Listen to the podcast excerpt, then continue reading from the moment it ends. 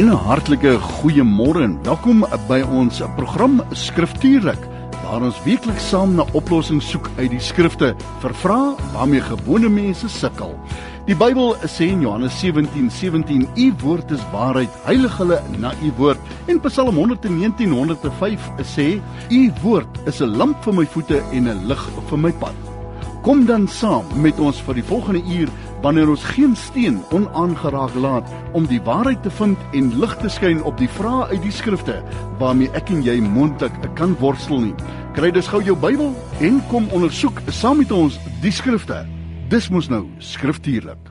En 'n hartlike goeiemôre, baie welkom by die program Skriftuurlik op hierdie eh, Dinsdagmôre. Vertrou dat dit goed gaan met jou waar jy ook al is in jou huis en jou motor in jou werkplek. Saam met my in die ateljee pastoor Matt Viljoen, maar dit is nou hier waar ons die aap uit die mou uit laat. Hierdie is 'n vooraf opgeneemde program en uh, ons kyk so 'n bietjie meer diepte na van die vrae wat ons luisteraars vir ons gestuur het en wat uh, ons nie noodwendig voorheen kon behandel nie, maar uh, sien dit dat pastoor Matt nie vandag beskikbaar is nie. Het ons het goed gedink dan om hierdie program vooraf op te neem. So lekker kuier saam met ons vir die volgende uur en moenie vergeet om die skrifte saam met ons te ondersoek om te kyk of hierdie dinge dan so is nie. Met kan ons wegspring met hierdie vraag van 'n luisteraar in die woord staan dat almal almal noord suid oos wes voor die Here sal verskyn. As 'n mens dan jou sondes bely het op aarde en Jesus aangeneem het, hier is die vraag: gaan jy nog steeds voor God verskyn en veroordeel word? Wat antwoord ons hierdie luisteraar? Ja, die vraag wat hier gevra word is hoe verstaan ons God se oordeel as die aanduiding is dat almal geoordeel gaan word. Ons dog dan sommige is in Christus en nou is ons vry. Ek gaan 'n paar beginsels noem wynand wat ons nodig het om as agtergrond te verstaan voor ons 'n gevolgtrekking maak. In die eerste plek, God is 'n regverdige regter. Nou omdat hy regverdig is, kan hy geen sonde hê nie, né? Anders is hy nie meer regverdig nie. Ja ja. En daarom kan hy nooit op 'n manier optree wat as onregverdig beklem kan word, beklemtoon kan word of uitgewys kan word nie, want dan sal hy nie God wees nie en hy sal nie 'n regverdige regter kan wees nie. Nou ons sien 'n baie goeie voorbeeld van hierdie dat God 'n regverdige regter is en dis nogal 'n interessante gedeelte wynand in Genesis 18 en 19 sien ons 'n verskyning van Jesus in die vorm van 'n engel. Nou hoe weet ons dit is hy? Wel in Genesis 18 is Abraham en sy vrou Sara Sara is hulle besig om te kamp in 'n tent, nie die tipe van kamp wat ek en jy ja, doen nie. Ja, dis nou nie 'n naweek. Uh, dis nie 'n naweek weg ja. gewees nie. Hulle was op pad gewees. Ja. Hulle is op pad om die beloofde land in besit te neem. En hier kom 3 engele na hulle toe, drie manne na hulle toe. En dan Genesis 18 maak dit vir ons duidelik, hierdie was drie engele gewees. En hulle gee vir hulle kos. Abraham sê vir Sara, "Berei asseblief vir hulle voor." Nou kan jy dink, hulle hulle het nog al 'n tydjie saam gehad, né, nee, as jy gaan kyk wat vir hulle voorberei is. Hulle het 'n magdom kos daar gemaak. 'n Magdom kos gemaak. Onthou Abraham het oor die 300 soldate, né? Daar's 'n klomp mense wat saam met hom trek. Lot is reeds weg van Abraham af. Lot woon dan naby in 'n plek met die naam van Sodom en Gomorra, daai area. Hierdie drie manne kom aan, daar word vir hulle kos gemaak, hulle eet en dan stap twee van hierdie engele stap af in die rigting van Sodom en Gomorra. Eene bly agter en nou sien ons dat hierdie engel is die Here Jesus Christus in 'n verskyning aan Abraham want daar staan in daai gedeelte die Here sê vir Abraham in hierdie gesprek sê die Here vir Abraham Nou Abraham, ons kom ons skets 'n prentjie.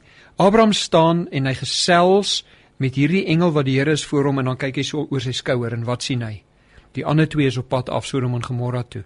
Nou ons moet weet dat Abraham so by homself gedink het. Ek weet wat gaan aan in Sodom en Gomorra. Daar waar my neefie Lot bly. Ja, my familie is daar. My familie is daar ja. en daar is nie goeie dinge daar aan die gang nie. So Abraham gesels maar uit hierdie ongemaklikheid in hom En dan in Genesis 18 vers 25 dan sien ons kom hierdie gesprek tussen Abraham en Christus kom tot 'n fokus en daar staan: "U sal tog nooit so iets doen nie?" Praat hy met die Here voor hom, né? Om regverdiges saam met goddeloses te laat sterf asof regverdiges soos goddeloses is. U sal tog nooit sal die regter van die hele aarde dan nie reg laat geskied nie? So Abraham kom en hy maak aanspraak op dit wat hy weet van God dat God 'n regverdige regter is. Hierdie engele is op pad Sodom en Gomorra toe. Sodom en Gomorra gaan geoordeel word.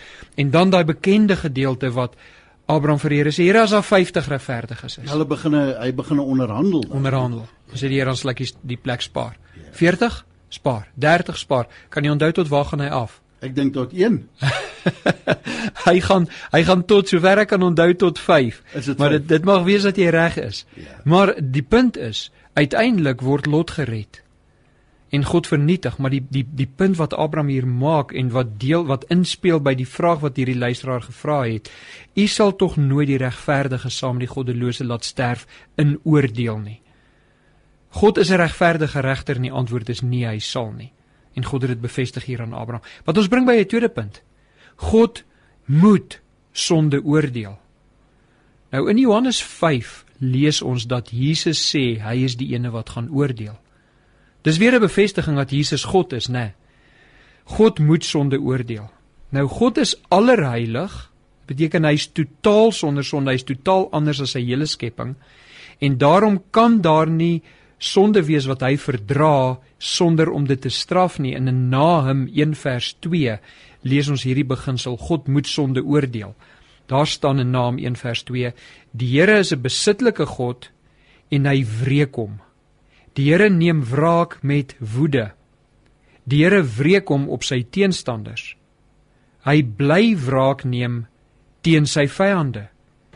Die Here is geduldig, maar geweldig sterk. Die Here laat beslis niks ongestraf nie. Hy's 'n regverdige regter, daarom moet hy sonde oordeel en daar staan hy sal niks ongestraf laat bly nie. Wat ons by die derde punt bring. God sal oor beide gereddenis en ongereddenis oordeel. Nou kan ons verstaan hè dat die luisteraar hierdie vraag vra. God moet oordeel, hy moet oor sonde oordeel, maar daar's 'n onderskeid nou oor gereddenis en ongereddenis. Nou omdat God regverdig is, oordeel hy oor alle mense. In Prediker 12 vers 14 sien ons dat Salomo hierdie beginsel neerskryf. Hy sê want oor elke daad sal God self oordeel. Oor alles wat verborge is. Of dit goed is of kwaad, daarso sien jy. Goed of kwaad, of dit in die openbaar is of verborge is, God sal oor elke daad oordeel. Nou beide gerednis en ongerednis, wie doen goed? Net gereddenes doen goed omdat God hulle verander het en hulle die vermoë gee om tot eer van hom goed te doen en ongereddenes doen uiteraard nie dinge tot eer van God met die doel om God te eer nie en daarom sal God oordeel oor beide gereddenes en ongereddenes soos Prediker 12 sê.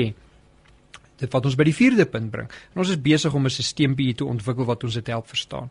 Die 4de punt, die ongereddenes oordeel hy as gevolg van hulle ongeregtigheid. Nou daar is niks en niemand wat vir goddeloses intree nie. Hoekom nie? Want hulle dink hulle kan vir hulle self intree. Onthou jy by die tempel toe Jesus vertel van daai twee, daarso staan 'n Fariseer en hy sê ek dank U Here dat ek nie soos ander mense is nie. Wat sê hy van homself? Hy sê ek ek is oukei. Okay. Geestelike hoogmoed. Ja, geestelike hoogmoed. Weet jy wat? Ek is oukei. Okay. Ek is bly dat ek nie soos hierdie ou hier langs my is nie. Ek kan vir myself intree. Ek het nie 'n tussenganger nodig nie. En hier langs hom staan die tollenaar. Hy slaan op sy bors en hy sê: "Here, wees my sondaar genadig." Wees my nee, genadig. Ek ja, is 'n sondaar. Ja. Die goddeloses gaan geoordeel word deur God as gevolg van hulle ongeregtigheid want daar's niemand wat vir hulle intree nie. Psalm 11 vers 5. 'n Goddelose mens en iemand wat geweld liefhet, en so 'n mens het God 'n weersin. God laat gloeiende kole oor die goddelose mense reën, want ons het laasweek hierdie selfe vers gebruik, ja, né? Ja, onthou vir hom ja. Vuur en swaal en 'n skroeiende wind. Dit is wat hulle toekom. Dit is hulle beker. En dan eindig hy vers 7: Want regverdig is die Here. Nou omdat daar niemand is wat oor 'n goddelose of vir 'n goddelose kan intree by God nie, hulle dink hulle is hulle is regverdig genoeg. Daarom oordeel God hulle as gevolg van hulle ongeregtigheid want hulle ongeregtigheid word nie geskerm of afgeskerm nie. Wat ons bring by die punt dat gerednis oordeel hy na aanleiding van Christus se geregtigheid. Nou, wat verstaan ons onder daai opmerking? Gereddenis oordeel hy na aanleiding van Christus se geregtigheid. Dit sluit aan by ons derde punt wat gesê het God sal oor beide gereddenis en ongereddenis oordeel. Ongereddenis as gevolg van hulle ongeregtigheid, niemand tree vir hulle in nie. Gereddenis na aanleiding van Christus se geregtigheid. Christus tree in 1 Petrus 3 vers 18. Immers ook Christus het eens en vir altyd vir sondes gely. Hy, die regverdige, ter wille van onregverdiges sodat hy julle na God kan bring. So sien jy hierso waar is die ooreenkoms? Daar's alle mense is onregverdig, maar 'n sekere tipe van mense onregverdigheid word voor God verander in geregtigheid en dit word deur Christus gedoen. In Hebreërs 9 vers 27 sien ons hierdie punt word so uiteengesit en net soos dit bestem is vir mense om slegs eenmaal te sterf en daarna kom die oordeel so sal Christus nadat hy eenmalige offer is na sy eerste koms om die sondes van baie te dra 'n tweede maal verskyn aan hulle wat hom verwag wie is dit wat hom verwag die gereddenis nou hierdie keer die tweede keer nou nie wie in sonde nie maar om hulle te verlos te verlos van die teenwoordigheid van sonde en van die verdoemende gevolge van sonde. En Christus som hierdie twee punte 1 Petrus 3 vers 18 en Hebreërs 9:27.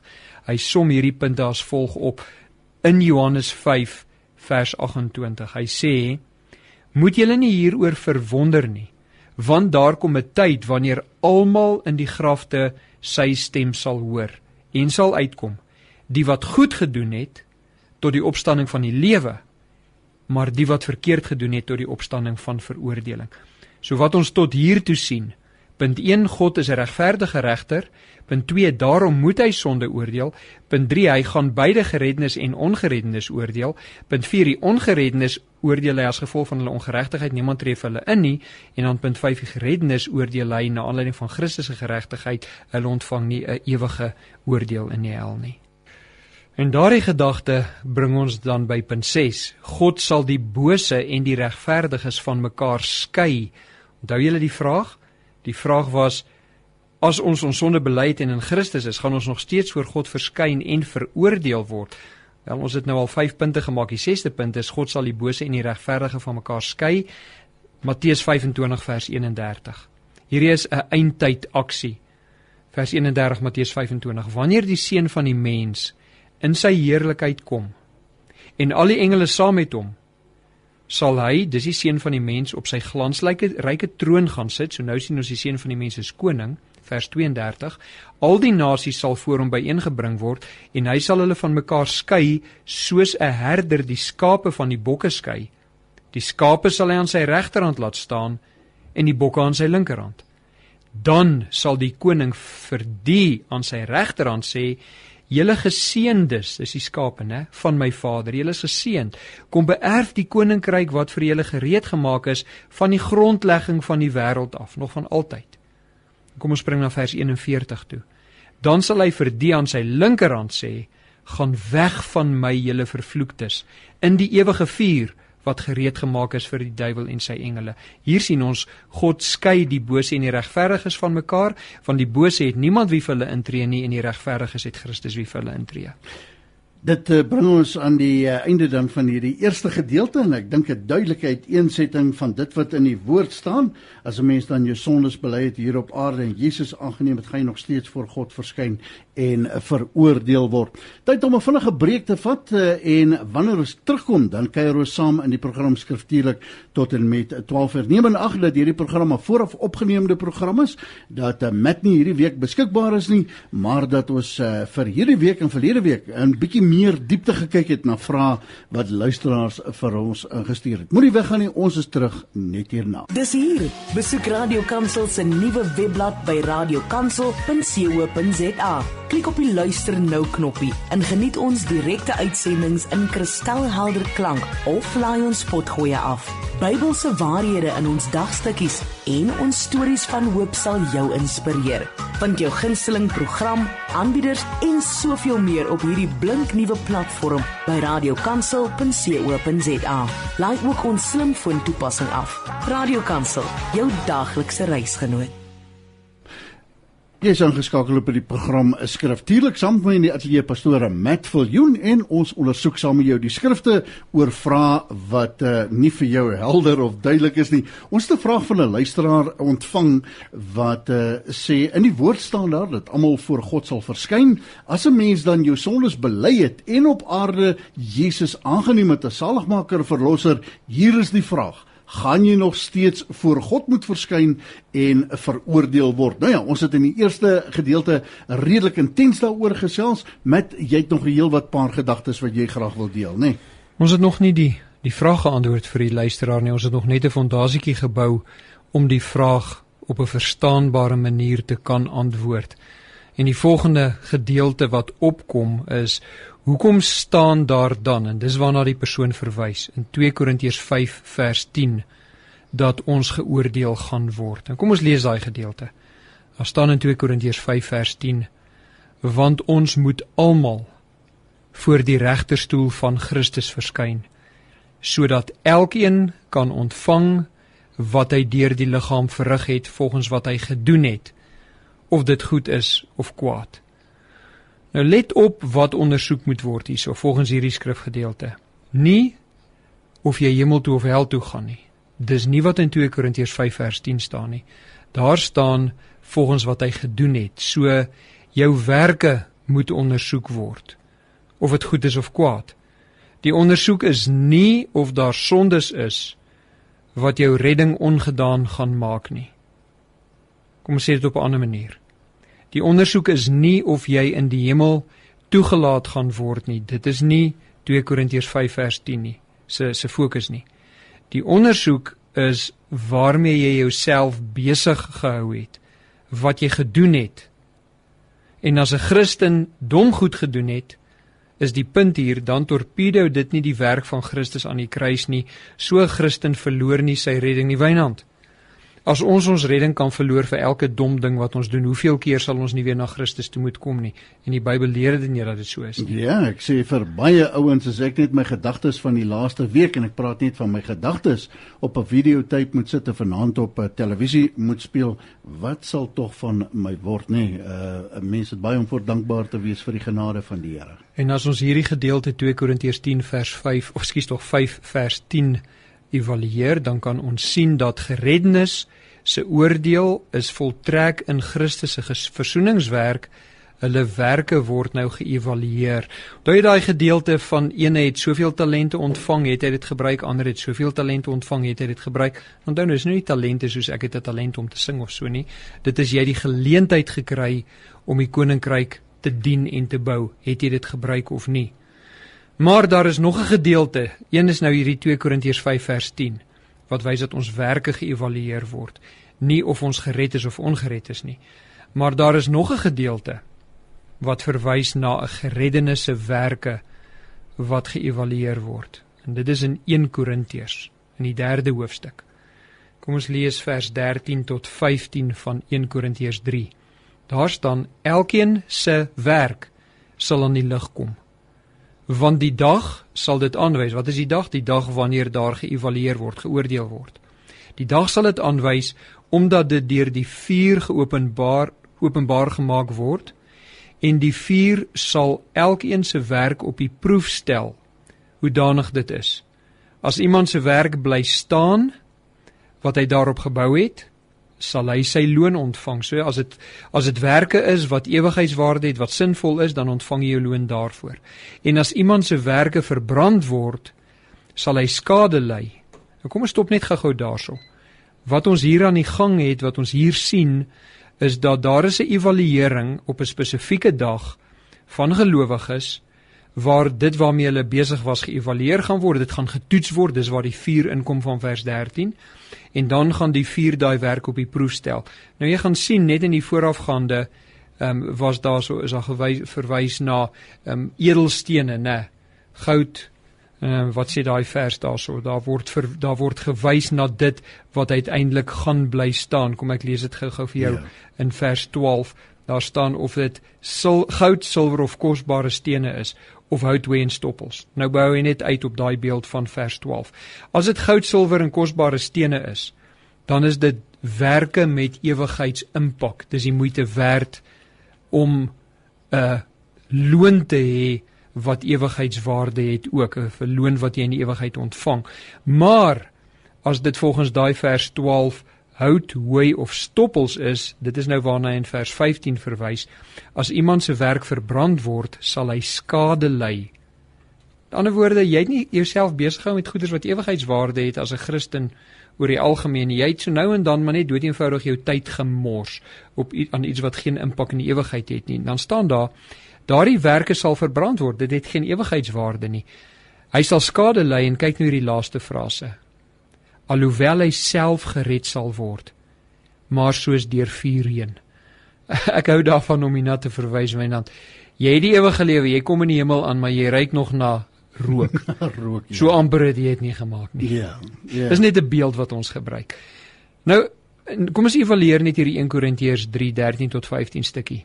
Die enigste tipe oordeel wat gereddenes nog gaan ervaar, gaan die beoordeling van hulle werke wees, want ons sonde is reeds geoordeel in Christus. Nou is dit net ons werke as gereddenes wat beoordeel moet word. Ons kan dit so stel, weer eens net om 'n beeld te gebruik. Hoe groot gaan die kroon wees wat jy in die ewige lewe ontvang? Jy's 'n gereddene, jy ontvang 'n kroon, maar hoe groot gaan daai kroon wees?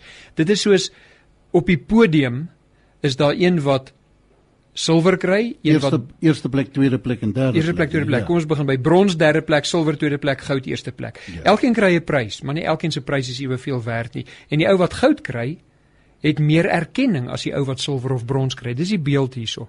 Ongereddenes se oordeel, ongereddenes se oordeel bevestig hulle finale plek van verblyf. Dis 'n ewigheid in die hel. Want hulle dwaase werke is nie soos hierso in 1 Korintiërs 3 bedek deur die genade of ongedaan gemaak deur die genade van Christus nie. Hulle gaan hel toe want daar's geen tussenganger vir hulle nie. Vir Christene is daar tussenganger en elkeen van ons kan getuig van houtwy en stoppels, is dit nie?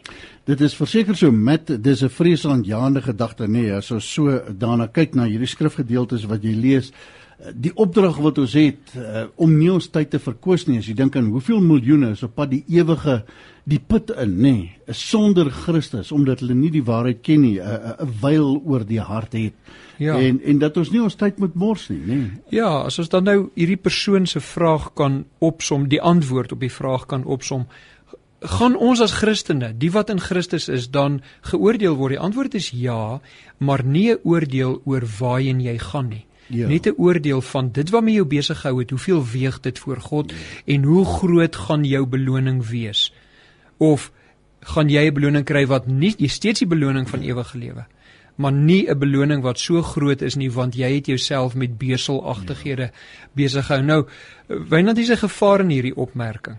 Uh, as 'n pastoor wil 'n mens altyd vir die mense sê, "Maar moet nou nie gaan en gaan agteroor sit en tevrede wees. Ek gaan hemel toe, maar ek hoef myself nie af te sloof nie want die woord gee ons instruksie. bekeer en parkeer Ja, moenie bekeer en parkeer nie, dis ja. reg. Die woord gee ons instruksie. Ons moet die koninkryk hier op aarde bou. Ons moet werk. Ons wil ons meester wie vir ons gesterf het, tevrede stel en dan om ons hom ons liefde bewys. Daarom wil ons nie doeteenvoudig net dag in en dag uit tyd mors nie. Hou dit gerus in gedagte en dit is dan vir my duidelik dat daar meer as een tipe oordeel in die Bybel is. As ons kyk na hierdie oordeele, wat leer dit vir ons met? Kom ons doen gou 'n uiteensetting van die tipes oordeele waarvan ons leer in die Bybel. Ons het nou reeds gesien hierso is oordeel tussen 'n verskil in die oordeel tussen gereddenes en ongereddenes en dan ook wat gereddenes betref in sy werke. Is dit werke wat standhoudend is of nie standhoudend is nie? Maar kom ons gaan kyk gou na al die verskillende tipes oordeel. Hierdie is net vir interessantheid, maar dit help ons regtig om te verstaan. Uh, ek gaan eerstens verwys, ek gaan na drie verwys. Die eerste een is oordeele wat reeds plaasgevind het in die Bybel. In Genesis Genesis 3 vanaf vers 14 tot 24 sien ons oordeel oor Adam en Eva. Hulle is uit die tuin uitgegooi omdat hulle God nie gehoorsaam het nie. Dit was 'n oordeel. Dan in Genesis 7 vers 17 tot 24 is daar 'n oordeel oor die aarde en die bewoners van die aarde. Hieso is waar God die mensdom en die aarde oordeel omdat elke bedoeling van hulle hart net sleg was heeltyd deur. Ons lees dit in Genesis 6 en in Genesis 8. Hierdie is die vloed. So oordeel oor Adam en Eva oor hulle sonde, oordeel oor die res van die mensdom later en die aarde oor die sonde wat wat nou die hele aarde oordek. Dan 'n derde ene in die verlede is by die toring van Babel, né? Nee, Genesis uh, 11 vers 5 tot 9.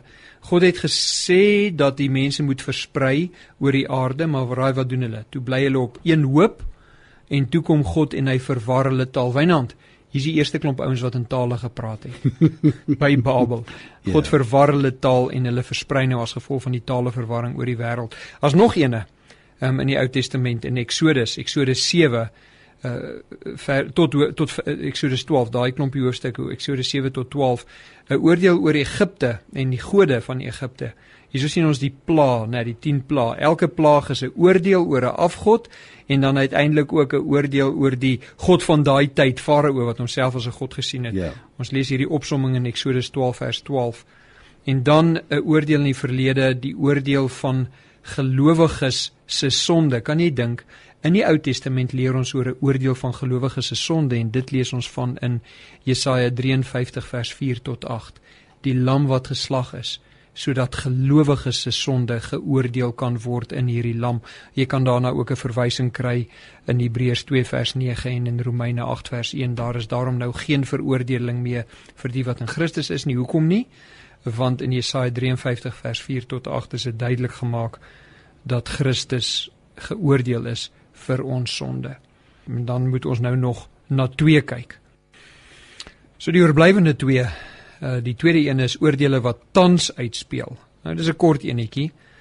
Tans in die Christen konteks en in die kerk is daar twee tipes van oordeele waarvan ons lees. Die eerste een is in Matteus 18 vers 15 tot 18. Dit is dissipline wat uitgeoefen word wanneer daar doelbewuste en aktiewe sonde binne die gemeente is. So oordeel wat tans in die kerk uitspeel en dan ook tweedens en wanneer God Christene dissiplineer wanneer hulle teen hom sondig. Dis Hebreërs 12 vers 5 tot 11. En ons sien ook 'n soortgelyke ene in 1 Korintiërs 11 vers 32 net met die nagmaal waar daar die rykes is wat op die armes neersien en God het sommige van daai rykes doodgemaak. En dan ook in Handelinge 5 waar ons sien Ananias en Safira. So dit is oordeel binne die kerk. Dis huidige oordeele ehm um, wat binne die kerk plaasvind en dan die derde ene oordeele wat in die toekoms kom. So ons het in die eerste plek gesien oordeele wat reeds plaasgevind het in die Ou Testament, dan oordeele huidige stadium binne die gemeente en dan oordeele wat in die toekoms kom, die derde ene. Ehm um, daarso gaan ek 'n paar noem. Die eerste een is die tyd van verdrukking waar Matteus 24 vers 21 en 22 praat. Die tyd van verdrukking wat so erg gaan wees soos daar nog nooit 'n verdrukking was nie, is iets in die toekoms. Jy kan dit gaan lees in Openbaring 6 tot 18 hoe dit lyk. Dan tweedens die oordeelstroon, hierdie wat ons hanteer het, 2 Korintiërs 5 en 1 Korintiërs 3, die oordeelstroon oor gelowiges, wat is nie om te oordeel of hy hemel toe gaan of nie, dis sy werke wat geoordeel word. Dan oordeel oor die nasies, Matteus 25 vers 31 tot 46. Elke nasie gaan geoordeel word en dan dis die skape en die bokke wat ons nou-nou gelees het. En dan tweede laaste oordeel oor engele, 1 Korintiërs 6 vers 2 en 3. Ons weet nie presies wat dit beteken nie. Maar om een of ander rede gaan daar gelowiges wees wat oordeel oor engele en dit gaan uiteraard gevalle engele wees. En dan laastens 'n oordeel wat nog in die toekoms is, die wit troonoordeel waarvan ons lees in Openbaring 20 vers 11 tot 15 alle ongelowiges wat geoordeel word. Met baie dankie. daarmee volstaan ons dan uh, met hierdie vraag van ons luisteraar uh, en uh, as jy gewonder het waaroor die vraag gaan in die woord staan dat almal voor God sal verskyn as 'n mens dan jou sondes bely het op aarde en Jesus aangeneem het, gaan jy nog steeds voor God verskyn en veroordeel word in diepte is hy het ons hom gedissekteer uitmekaar uitgehaal en uh, bespreek en jy baie welkom om ons kliëntediens te skakel as jy dalk hierdie lering uh, weer na wil luister en uh, hom in die hande wil kry. Moenie vergeet nie, hy's ook op podcasting dan uh, beskikbaar. Nou ja, ons vat 'n vinnige breek uh, en ons is terug net hierna in die program skriftuurlik waar jy jou vrae vir ons stuur 0826572729 en uh, dan en daar soos hierdie wat met nie beskikbaar is nie, dan vat ons die vrae wat ons nie altyd by kon uitkom nie omdat dit 'n bietjie meer studie geverg het. Moenie weggaan nie, ons is terug net hierna. Radio Kansel het 'n gedragskode onderteken wat deur die Uitsaai Klagte Kommissie van Suid-Afrika bekragtig is. Onder hierdie kode verbind Radio Kansel tot die weergee van akkurate nuus, billike kommentaar en programme wat nie aanstootlik, onwelvoeglik of skadelik is nie. As u dink dat Radio Kansel nie aan die kode voldoen nie, kan u die Uitsaai Klagte Kommissie van Suid-Afrika in kennis stel. Rig jou klagte aan die Uitsaai Klagte Kommissie van Suid-Afrika. Posbus 412 365 Krygol 2024 of stuur 'n faks aan 011 326 3198 of 'n e-pos aan bccsa@nabsa.co.za. Besoek ook gerus die Uitsaai Klagte Kommissie van Suid-Afrika se webblad by www.bccsa.co.za of skakel 011 326 3130 vir meer inligting. Nou, ons is terug in die programme Skriftuurlik en hoop en vertrou jy geniet eh, die tyd saam met ons. Onthou ons is net hier eh, tot 12:00 eh, en interessant genoeg, hierdie week is 'n opname pastoor Mac Viljoen uh nie beskikbaar op hierdie stadium nie en uh, kyk ons na luisteraars se vrae wat ons moontlik in die verlede dan uh nie op daai oomblik kom antwoord nie omdat dit 'n bietjie 'n verdere studie vereis het. Sanet Smit, jy's volgende aan die beurt. Ek hoop en vertrou jy luister vanoggend radio want ons behandel jou vraag. Sy sê, "Kan ek my lewe verleng deur te oefen en gesond te lewe met die wete dat God klaar besluit het wanneer ek sal sterwe. En waar kom my vrye wil dan in as God klaar vooruit bepaal het en beplan het? Met wat antwoord ons hierdie kosbare luisteraar want dit klink vir my sy eet gesond te oefen baie. Ek vermoed sanet se vraag is die frustrasie van elke Christen En dit is die vraag: het ek ware vryheid om ware besluite te neem? Kan ek dan met ander woorde besluit om gesond te eet en lekker te oefen en daarom beter oud te word en langer te leef? En die antwoord daarop is gedeeltelik ja. Jy het die vryheid om besluite te neem, maar ons het nooit die vryheid om die tipe besluite te neem wat God se plan kan verander nie. Numeri 23 vers 19 sê dit so: God is geen man dat hy sou lieg nie of 'n mensekind dat dit hom sou berou nie. Sou hy iets sê en dit nie doen nie of spreek en dit nie waar maak nie? Soos dan net ons het vryheid, ons kan besluite neem, maar ons gaan nie die tipe van besluit neem wat God se bepalinge ondermyn nie. Hoekom ek verduidelik dit net eenvoudig so voordat ons na die die oefening ding toe gaan. As 'n ongereddene het so 'n persoon nooit die vryheid, die vryheid van keuse om geregtigheid te doen wat bedoel is om eer aan God te bring. Wat sê ek? 'n Ongeredde volgens Romeine 3 vers 11 soek nie na God nie. Hy wil God nie eer nie. En sy vryheid is beperk in die sin van dat hy het nie die vryheid om God te eer as 'n ongeredde nie om om doelbewus aan God eer te sê te sê ek gaan nou 'n ding doen of 'n besluit neem wat aan God eer bring nie. Hoekom nie? Want sy gees is dood vir God, sy hart is verhard teen God. Kom ons draai daai selfe ene om. Wanneer jy gered is, het jy die vryheid om God doelbewus te eer. En jy het nog 'n vryheid. Jy het 'n vryheid om nie sonde te doen nie. Jy kan besluit om nie te sondig nie. Hoekom? Want jou hart is vernuwe, jou verstand is vernuwe, jy's wedergebore. Jy sal nie ongeregtigheid wil doen nie. So daar is vryheid. Die vryheid vir 'n Christen om nie te sondig nie, maar 'n nie-Christen se vryheid is beperk in die sin van hy kan nie God eer nie. So dit is net so 'n bietjie 'n tegniese verduideliking van watse tipe vryheid ons het. Van ons perspektief af, van 'n mens se perspektief af, het ons absoluut vryheid om besluite te neem. Ek kan besluit staan ek ver oggend op of nie. Ek kan besluit klim ek in die kar en ry winkel toe of nie, maar weet jy wat? As ek langs die pad iets oorkom binne die vryheid van besluitneming, dan is dit God se bepaling. So my besluit om op te staan, daai vryheid van besluit om op te staan was binne God se bepaling. My besluit om in die kar te klim was binne God se bepaling. En eers langs hierdie pad van hierdie redenering oor hierdie goeters soos ek altyd sê aanval ons tor af. Ja. Yeah. Eers langs die pad dan kan jy nie meer verstaan hoe werk my vrye keuse wat ek het en God se bepalinge saam nie. So ek gaan ek gaan die vryheid van keuse daar los.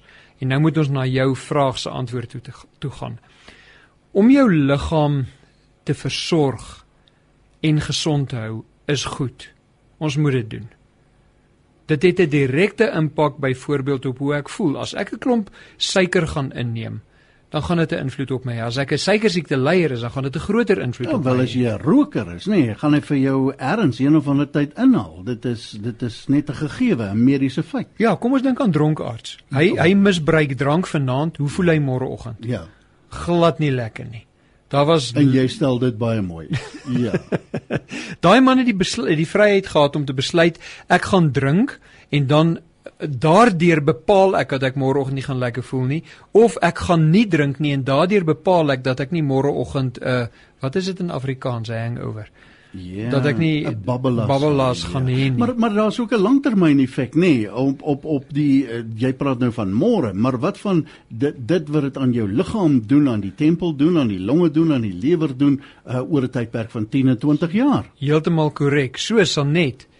Ons het deur die besluite wat ons neem 'n invloed oor hoe ons voel en selfs hoe ons slaap, né? As jy 3 kanne koffie gaan drink, dan gaan jy nie so lekker slaap nie. Party mense net as hulle ry kan koffie dan slaap hulle nie so lekker nie. Maar kom ons gaan terug na God se bepalinge toe. Ons kan hierdie dinge doen en 'n onmiddellike impak op ons lewe hê, hoe ons voel. Maar jy gaan nie jou lewe verleng verby dit wat God bepaal nie. As jy gesond leef en oefen, en jy word daarom lekker oud en jy voel goed tot in jou ouderdom, dan is dit omdat God die genade gegee het dat deur jou gesond eet en oefen voel jy so maar wynand, hoeveel keer het ons nie al gehoor van iemand wat slegte gewoontes het ja. en 85 of 90 jaar ja, oud word nie? Dit hoor jy ook, nê? Nee? Ja. ja. So dit is God se bepalinge. Mm, met ek weet van iemand wat na sy uh, predikant toe gegaan het en gevra het, het ek die reg om vir God te vra dat ek nie degegenereerd mag oud word nie. En die predikant se antwoord aan hierdie uh, bejaarde persoon was jy as kind van God het die reg om vir die Here enigiets te vra. En uh, die getuienis rondom hierdie persoon se lewe was dat hy op 'n baie hoë ouderdom een nag in sy slaap hemel toe is. Nie degegenereerd oud geword nie, nie uh hartprobleme gehad het nie, nie uh osteoporose of wat is dan ook nou die die goed wat ons baie keer trof. Uh, maar daar was geen degegenereerdheid nie en dan eers was daar die besef dat God hierdie persoon se antwoord uit 'n kwaliteit lewe gelei tot aan die einde toe nê baie genade en baie vir genade. die Christen wat dit nie kry nie gee God die genade om deur daai swaar kry te kan bly staan en God te eer in die swaar kry. Die vraag is altyd nie, ehm um, Here, hoekom kry ek swaar nie? Die vraag is altyd, Here, in my swaar kry, hoe wil U hê moet ek U verheerlik? Pragtig. Dit is dit nie wonderlik dat die Here aan so iemand soos daai man die voorreg gee om gemaklik te kan oud word of gemakliker te kan oud word nie. Yeah. Ja. Maar kom ons gaan kyk na 'n paar voorbeelde van mense wie se lewensdinamiek aangeraak is ongeag die omstandighede wat hulle probeer bepaal. Is daar sulke voorbeelde in die Ou Testament? Kom ons gaan kyk. In Genesis 37 lees ons die geskiedenis en dan weer in Genesis 39 van Josef. Nou Josef se pa het hom so 'n bietjie voorgetrek.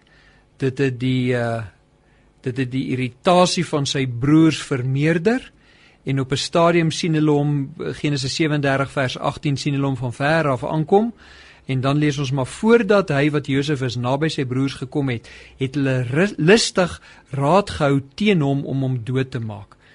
Nou jy kan sê, kyk Josef het gestap na sy broers toe. Nou hy het so 'n bietjie geoefen san net. Ja. En ons kan aanvaar dat in daai tye is hy is daar's nie gemorskosse gewees nie. So hy het geoefen, hy het nie baie sweets geëet nie. Hy was op 'n pad om lekker oud te word omdat hy so gesond geleef het. Dit is nou nie doelbewus gewees nie. Ek ek skets nou maar sommer net rondom hierdie storie ietsie. En toe kom sy broers en hulle vat hom en hulle gooi hom in 'n put en toe die handelaars verbykom te verkoop hom aan daai handelaars en hy gaan Egipte toe en daar moet hy 'n hele klompie jare in die tronk deurbring omdat ander mense sleg met hom gehandel het. Dis nie bevestig nie, maar daar word selfs gepraat in die omgewing van 12 jaar, nê. Nee, dis nie skriftuurlik bevestig nie, maar as 'n goeie vermoede. Ons weet dit is 'n hele klomp jare. Ja. 12 jaar wat hy in die gevangenis moes deurbring. Dis korrek. En hierdie man het nie iets gedoen wat ons van weet wat hierdie veroorsaak het behalwe die feit dat hy sy broers geïrriteer het nie en sy pa het aanleiding daartoe gegee onder andere oor die voortrekker. Ja, daai voortrekker. En sy dromery. En sy dromery toe ja. en God het hom daai drome gegee. Ja. Nou Die interessante ding is, hierso is 'n jong man wat 'n lewe lei wat jy kan aanvaar nie te slegte ouderdom vir hom gaan bring nie. Maar nou lees ons in Genesis 50 vers 20, baie jare later is daai broers van hom weer voor hom en hy sê vir hulle in vers 20 van hoofstuk 50 toe sy broers begin paniek begin uh, bang raak oor wat gaan hy nou aan hulle doen toe hy agterkom dis hulle sê hy vir hulle julle het bedoel om my kwaad te doen toe julle my gevat het en in daai gat gegooi het en my uiteindelik aan die handelaars verkoop het het julle dit gedoen met die intensie om aan my kwaad te doen maar God het bepaal dat daardeur daar goed gaan kom dis 'n Ou Testament voorbeeld ja, ja pragtig Nuwe Testament voorbeeld Ek gaan 'n paar lees wat te doen het met Jesus. Markus 3 vers 6. Toe gaan die Fariseërs uit en hulle hou raad met die Herodiane saam teen Jesus sodat hulle hom kon ombring. Ons wil hom doodmaak. En vir 'n lang tydperk laat God nie toe dat hulle hom doodmaak nie, né? Matteus 26 vers 14. Toe gaan een van die 12, een van Jesus se disippels, met die naam van Judas Iskariot na die owerpriesters en hy sê vir hulle: "Wat wil u my gee?" en ek sal hom Jesus aan u oorlewer. Vers 21. En terwyl hulle eet, sê Jesus: "Voorwaar ek sê vir julle, een van julle sal my verraai." Vers 25. En Judas wat hom sou verraai, antwoord en sê: "Is dit miskien ek, Rabbi?" Nou Lukas 23 vers 22.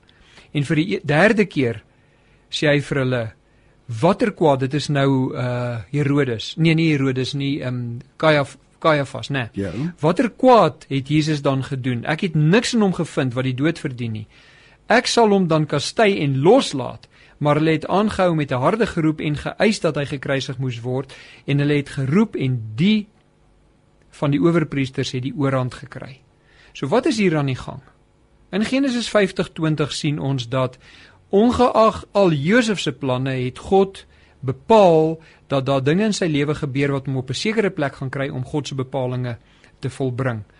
In Jesus se lewe sien ons 'n opsomming van hierdie omstandighede wat ek sopas gelees het in Handelinge 4 vers 27.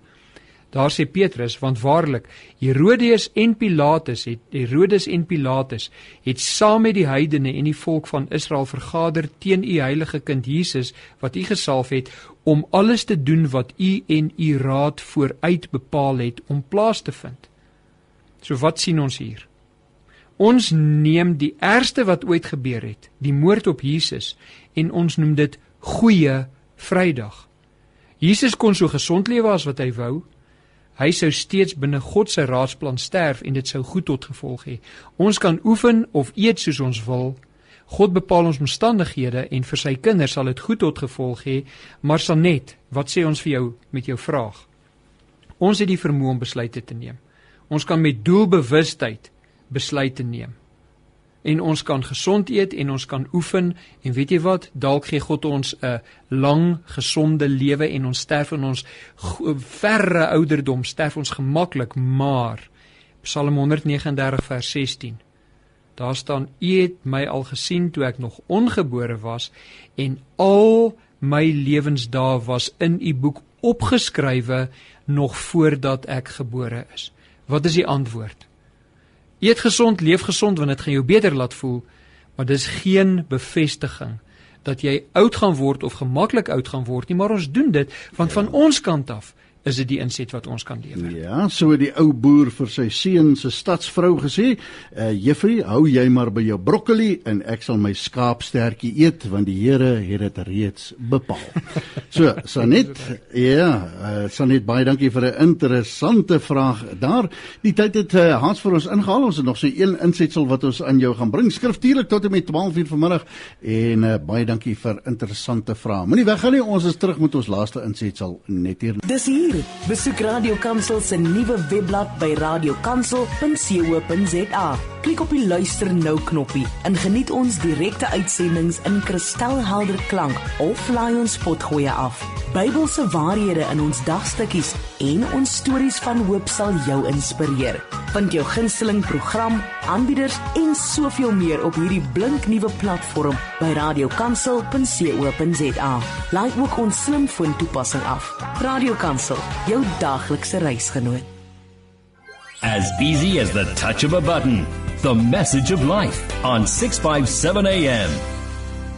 Ons is terug vir die laaste gedeelte dan van uh, skriftuurlik en hou gerus in gedagte dat hierdie program 'n vooraf opname is pastoor Matt Viljoen uh, dan volgende week so die Here wil is hy weer terug saam met ons in die ateljee. Interessante vraag wat ons gekry het en uh, wat ons dan nou vandag behandel.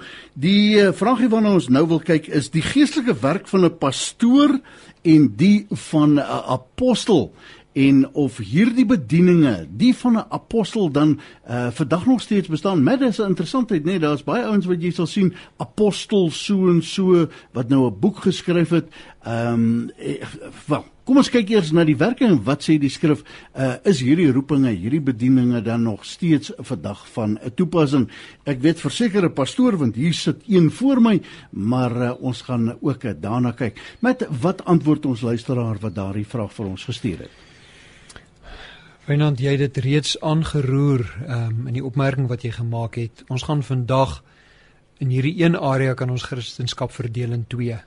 Die wat sê daar is apostels vandag en die wat sê daar is nie apostels nie. Nou ek kan jou verseker dat daar mense na hierdie program luister wat gaan sê daar is apostels en daar's mense wat gaan sê daar is nie.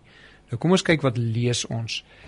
In Efesiërs is Paulus besig om te verduidelik waar die gemeente vandaan kom en wat die instruksie vir die gemeente is. Dan begin hy in hoofstuk 1 en hy sê een van die plekke waar die gemeente vandaan kom is die feit dat daar gereddenis is. En hoofstuk 1 verduidelik hy dan wie is gereddenis en hoe word hulle gered. Dit is Efesiërs 1. Dan in Efesiërs 2 begin hy verduidelik dat hierdie redding het plaasgevind op 'n baie spesifieke manier en dit het nie mense se keuse ingesluit nie. En dan begin hy aan die einde van hoofstuk 2 en hy begin te verduidelik dat die kerk is 'n nuwe struktuur wat Christus geskep het. Christus het dit reeds in Matteus 16 voorgestel dat daar so iets gaan wees. En in Matteus 18 het hy instruksies gegee wat in die kerk moet plaasvind of in die vergadering van die gelowiges moet plaasvind. En in Matteus 28 het hy gesê daar's mense wat moet uitgaan en die evangelie moet verkondig en disippels moet maak en dan in die kerk moet inbring. En dan uiteindelik wanneer ons hierso in Efesiërs 2 kom, dan sien ons dat God het geopenbaar 'n geheimenis wat daar voorheen was en daai geheimenis is dat Jode en nie-Jode saamgevoeg gaan word binne in die gemeente. En dan tussen hoofstuk 2 se einde en hoofstuk die helfte van hoofstuk 3 maak uh, Paulus dan nou baie duidelik dat hierdie geheimenis die openbaring wat daarmee saamkom is die openbaring van hoe die kerk gevorm word, hoe die kerk moet lyk, hierdie um groepering van mense dan nou Jode en nie-Jode wat saamkom binne een gemeente. En kyk wat sê hy in vers 20 van Efesiërs 2. Die kerk is gebou op die fundament van die apostels en die profete. Nou wat beteken dit? As ons gaan ondersoek wat die Bybel ons leer oor apostels, kom ons bly net by die apostels, want die vraag is oor die apostels. Dan gaan ons sien dat daar so 'n fondasie is. Hier's 'n fundament van die apostels. Nou wat het die apostels gebring? Hulle het die evangelie versprei. Gaan lees Handelinge. Dan sien jy in Handelinge 7 word daar 'n man met die naam van Stefanus doodgemaak en in Handelinge 8 kom daar ernstige vervolging van die kerk en die mense gaan oor die uh, hulle word versprei um, oor die area, hulle word uitmekaar uitgedryf. Op daai stadium bly net die apostels Handelinge 8 aan die begin bly net die apostels agter binne in die kerk binne in Jerusalem liewer laat ek so sê. En uiteindelik um, begin hulle ook rondbeweeg en ons weet dat hulle stig kerke. Uiteindelik word die apostels meer gemaak, daar's 'n ou soos Paulus en Paulus gaan nou en hy beweeg rond en hy stig kerke oral. Wat is daai fondasie waarvan gepraat word in Efesiërs 2 vers 20? Nou daar is verskillende opinie daaroor. Maar my mening hieroor is dat die fondasie is die boodskap wat die apostels van die evangelie van Christus wat die apostels rondgeneem het met hulle terwyl hulle die kerke gevestig het.